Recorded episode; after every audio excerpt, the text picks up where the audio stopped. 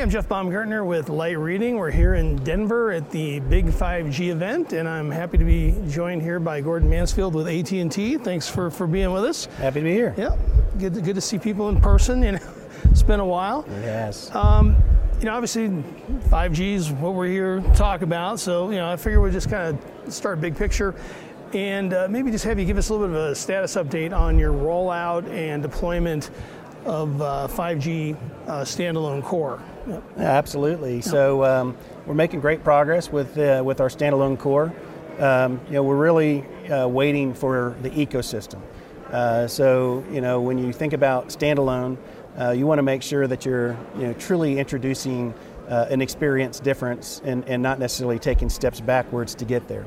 Uh, and so right now, uh, you know, you need to have the core, you need to have the RAN, but you most importantly, you have to have uh, devices uh, that, that can support uh, all of the different combinations and capabilities that, that give a, uh, uh, from a speed perspective, a similar experience that then you can start to build on top of uh, with lower latency and other, other interesting things that come along with standalone. Okay. And what's kind of, I mean, you're waiting for the ecosystem to develop. there are signs of a lot of progress. Kind of where, where do you see things? You know, where, where could it be better? You know, where are they looking great? Yeah, and it's, it's all coming together. Uh, mm-hmm. Frankly, there's a lot of moving parts, and so getting mm-hmm. all of the parts to work together in an effective way. Uh, I think as we go into next year is, is really when the maturity will, will start to show up to where you can start to uh, see it, uh, you know, kind of uh, at scale, right? And so, so I think uh, we'll continue to, we'll, we'll, start slow and kind of build as the ecosystem is, is maturing. And, and, you know, as, as that happens, then I think applications that can take advantage of the new capabilities will, will start to come as well, and that's when it becomes really important.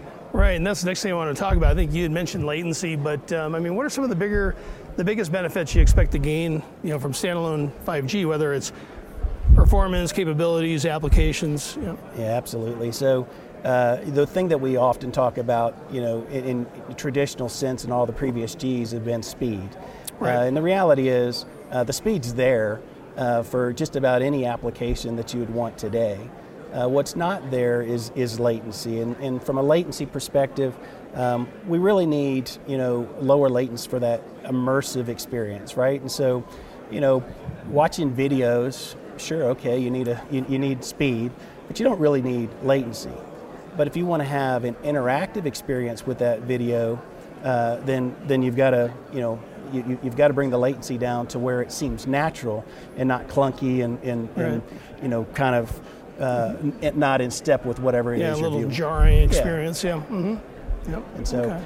Uh, yeah, lots lots of things in that space. A lot of I, I expect uh, a lot of development uh, in in that space. AR overlays, things like that uh, on top of kind of the immersive entertainment type experience. Okay, great. I want to switch a little bit to the kind of what's going on with Spectrum and 5G, uh, 5G, and uh, you know we've been kind of trying to keep tabs on what's going on with with the C-band and um, all the the spectrum you're going to have um, in, at hand.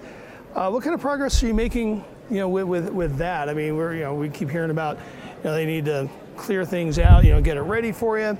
Um, but uh, where are you there? And then uh, what are some of the challenges you're kind of faced with, you know, maybe in the early days when you, when you start to get that put out there? Yeah, that's, that's a good question. Um, you know, we're, we're well on our way. You know, site acquisition takes a little bit of time. Mm-hmm. Uh, you know, and then you've got to, you, you, mentioned the clearing of the spectrum itself. And so uh, our first sites with, uh, with that C-band spectrum uh, will be ready to go when that spectrum clears later this year.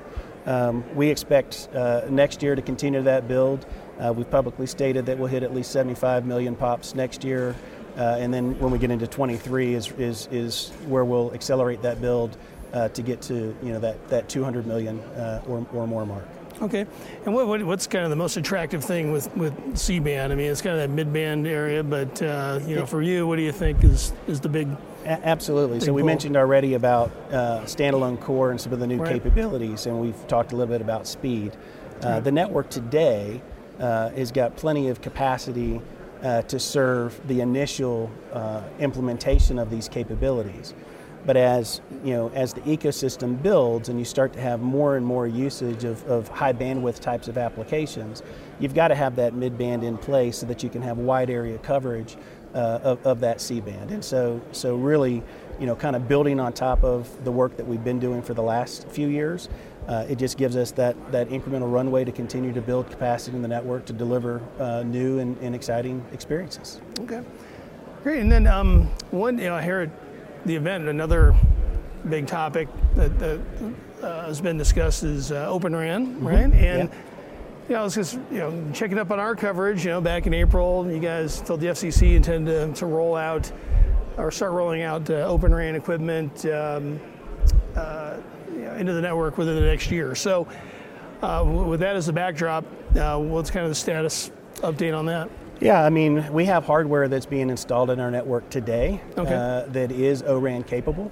Uh, it's not running ORAN yet, but it's upgradable, so we can uh, put software, uh, change the software to to enable that. So, the building blocks for ORAN uh, are being in, put in place, and, and as uh, we're ready to, to, to start to introduce capabilities, uh, we, we feel pretty good about uh, the hardware. All right? mm-hmm. if, if, you don't, you know, we got a pretty big network. If you don't start uh, building out the, the physical hardware, then it makes it pretty hard to, to, to shift.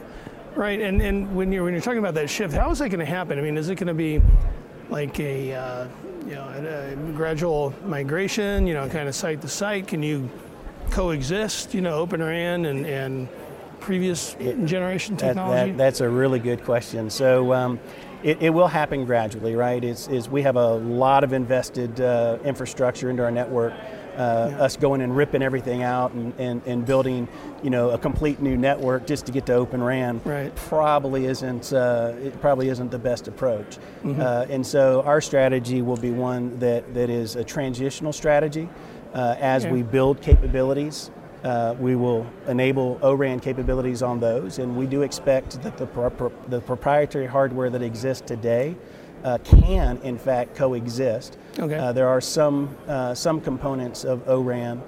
Oftentimes, we probably should back up a minute. Oftentimes, people think of ORAN just as open fronthaul, being able to put anybody's radio with anybody's baseband. ORAN is so much more than that. You have a lot of intelligence uh, that's back in the network. Uh, and so that intelligence that can work across kind of the, the nodes that are purely uh, open versus nodes that are still proprietary, those capabilities we see line of sight uh, to, to working well together, and, and that's where uh, that, that's where I see the biggest bang for our buck early on uh, as, as we gradually build out the network. Okay, and since you know you, you brought up, hey, this has this has to be a strategic business reason, you know, you have to have one. You can't just we're going to do open open RAN just to do open RAN. So when you're thinking about like kind of the gradual migration, you know, is there is there something particular about an area or a market that, that makes it more attractive than another to you know do open RAN first and, and kind of say, well, they're on the front burner. These guys are on the back. I mean, well, what's kind of the gaining factor for that? Yeah, that, that, that's an excellent question. So, uh, from an ORAN perspective, um, you have uh, you have components called uh, a RIC, a, a, radio intelligent controller. Uh, then you have components called an SMO, uh, and, and on top of those, you can actually run third-party apps. And so when you start thinking about closed-loop applications that can run on top of your infrastructure, it allows you to bring a lot more intelligence. That allows you to, uh, in a more automated fashion, uh, manage the capacity in the traffic within your network uh, to, to deliver on an experience. And so, if you think in a dense urban environment, in fact, we're going to talk a little bit later today uh, on the subject. When when you think about a dense environment, you know that's where your interference is greatest. And so, if I can have a best of breed of applications, it doesn't now have to be from my radio vendors themselves that can run in a closed loop fashion that, that kind of optimizes and helps me manage that interference, that gets more capacity uh, out of the network to deliver on the promise of, of, of, the experiences that 5G will deliver. That's that's the strategic value okay. uh, of, of, the capabilities. Yeah, so there's a lot going into these decisions, right? Absolutely. Yeah. It's not like, well, we'll just do this market because they're, f- they're first in line. Yeah, there, there's a lot of reasoning behind it. Absolutely. Okay. Great, and then um, you know, I, I, cover a lot of the broadband industry, particularly from the wired side, and uh, you know we've been uh, keeping tabs on AT&T's activity with fiber build out. You know, getting yep. pretty aggressive. Yeah. Um, and you know, I think that obviously, you know, we also kind of fit that in with with mobile, and the network and service convergence. But um, I was wondering if you could talk a little bit about kind of the vision at AT&T for converged wireline wireless network and, and you know, how they're going to coexist, work together, or, Yeah. or stay apart. You know, I guess depending on the situation. Yeah. No, that's that's a great great point. By the way, I own the converged network from the broadband side as well, and Okay. so Alright. uh, it's it's not a coincidence that from an AT and T perspective, we've actually brought the technology from a RAN perspective together with the technology from a broadband perspective. Uh, and, and and so when we think about even the transport that we're building today for our 5G network, or we think about the fiber that we're building for our broadband network, Right. we have a common topology, right? We've built capabilities to where when we're laying fiber, I can use that fiber, I can peel it off and use it for 5G, or I can peel it off and I can use it for broadband. If you take it a step further and you think about kind of that converged strategy, anytime you have fiber, fiber is always going to deliver, and when I, in this case, fiber for the last mile.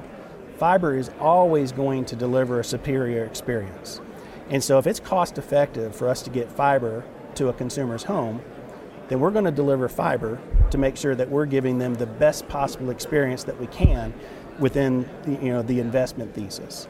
Now, there are some scenarios where, where it's just frankly cost prohibitive to get fiber to every one of those homes. Right. And so now having 5G as a backdrop that allows you, and, and in this case, think more less dense areas, having 5G to be able to deliver you know, a lot of that same promise, that's where the value comes in. And so I can now create you know, a hybrid network that allows us to use fiber where fiber is appropriate and use 5G where 5G is appropriate. Right, and uh, you know, we've also been trying to keep tabs on where fixed wireless is going, Mm-hmm. and, and uh, it seems like some, you know, strategically, it, um, some are being, some companies are a little more aggressive than others, Mm-hmm. uh, more targeted versus more blanket. Yep. So where where where are you guys fitting in on that? We'll be more targeted. Uh, so, so, uh, and and again, that's what I mean with Yeah. that last mile. If, Yeah. if, if I can get fiber uh, to somebody's home, it is going to be a superior service to anybody that's delivering 5G to that same home. Okay.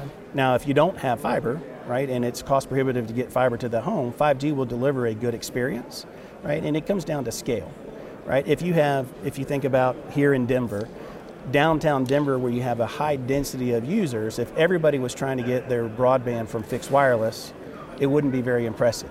Right. However, if you go into the outskirts of Denver, where maybe fiber's not to every home, 5G will probably deliver you know a, you know, a good experience of, of several hundred meg to, to, to those folks, and, and you know over time with more spectrum, even a gig.